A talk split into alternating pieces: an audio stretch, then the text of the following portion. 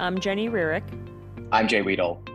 And, you're, listening, to the Fit to Speak podcast, a show dedicated to giving coaches and trainers practical tips on how to communicate what they know in a way other people understand.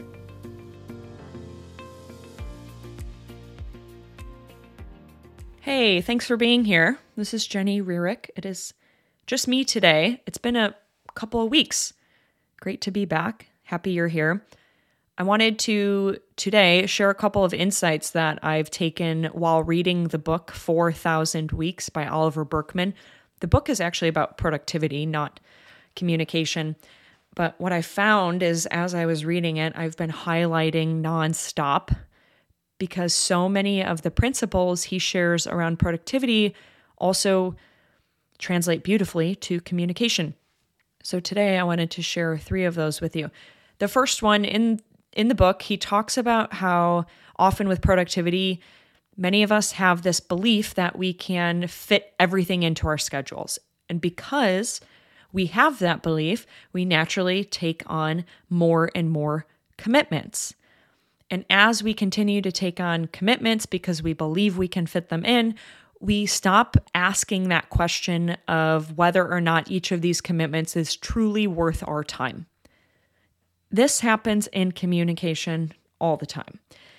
Often, when we get the opportunity to share information with people, we convince ourselves or we have this belief that we can fit everything into this single interaction, whether that's during a conversation, maybe we're answering a question from a client, an athlete, a patient, or maybe it's during a, formal presentation.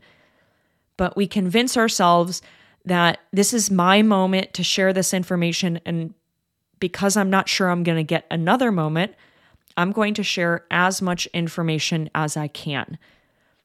However, if we treat everything we say as being important, inevitably nothing is important. What I wanted to share specifically with you are three filtering questions I would encourage you to start asking before deciding what to say. The first is what base level of knowledge or experience does this person have on this topic? Knowing what this person knows or does not know, and then what their experience has been with this topic, not only is going to clue you into the type of language you should use when communicating, but also the level of depth or background that you need to provide to them. The second filtering question is what will they do with this information? You ha- you should uh, you don't have to you should try and figure out what the person is planning to do with the information you're sharing before you give it to them. Because that way you know what information is important in getting them to that objective and what information is nice to know but not necessary. The third filtering question is What's the least amount of information I can share to help them be successful with this information? Very similar to that concept of minimum effective dose. What's the least I can do to get the outcome I want? And the same is true when sharing information. Aim for the minimum effective dose. A few days ago on Twitter, I posted a little quip that said, The more you say, the more you'll have to explain we forget that the more we say, the more inevitable questions are going to come up about all of the new things that we've added to this pile of information. Share less information so that you give your listener or listeners more space to deeply process and take in and connect with the more important information that you've been sharing. To wrap up this insight, I wanted to share a direct quote from the book. Oliver Burkeman writes you have to choose a few things, sacrifice everything else, and deal with the inevitable sense of loss that results. This is concise communication in a nutshell is you have to pick out what's important to say. I'm going to sacrifice everything else I wanted to say, and I'm going to accept the fact that I can't share everything. The second insight from the book came from an excerpt when he was talking about the food delivery service called Seamless. That's the name of the business. And how Seamless runs advertisements that boast about how using their service uh, lets you avoid the agony of having to talk to an actual person at the restaurant. And of course, anytime we don't have to interact with another person, the process of ordering food is going to go smoother. But the question is is smoothness actually what we want? Because for what you do and I do with our work, relationships are the determinants of our happiness and our success. I think this is true in general for communication is that technology has developed in a way that allows us to communicate more information and in less time but the only way that it's done that is by removing the human interaction part of it, the synchronous communication aspect of it.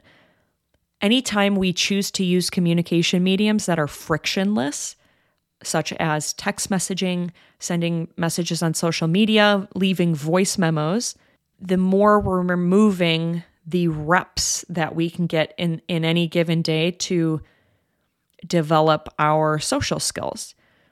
Now, throughout our lives, we are going to be having difficult interactions with people, whether those be personal or professional.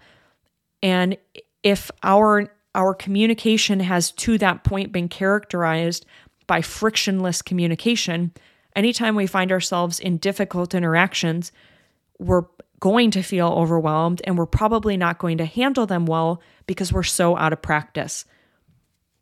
If we eliminate the friction of communication that inevitably comes from interacting with other human beings synchronously at the same time, face to face, on the phone, over video chat, we essentially are eliminating the feedback that is essential to developing our communication skills. All this to say, I do this and I'm challenging you to do this is before you send that text message or shoot that note over social media, ask yourself if that's really the best medium for that message or if you're simply choosing it because it's frictionless. And is always communicating without friction going to help you develop your communication skills to a point where they can support you in those more difficult interactions that are inevitably going to happen in your life. The third and final insight from the book is I'm going to wrap this up in one simple statement. Oliver Burkeman writes about how anytime you make a process more convenient, you essentially drain it of its meaning.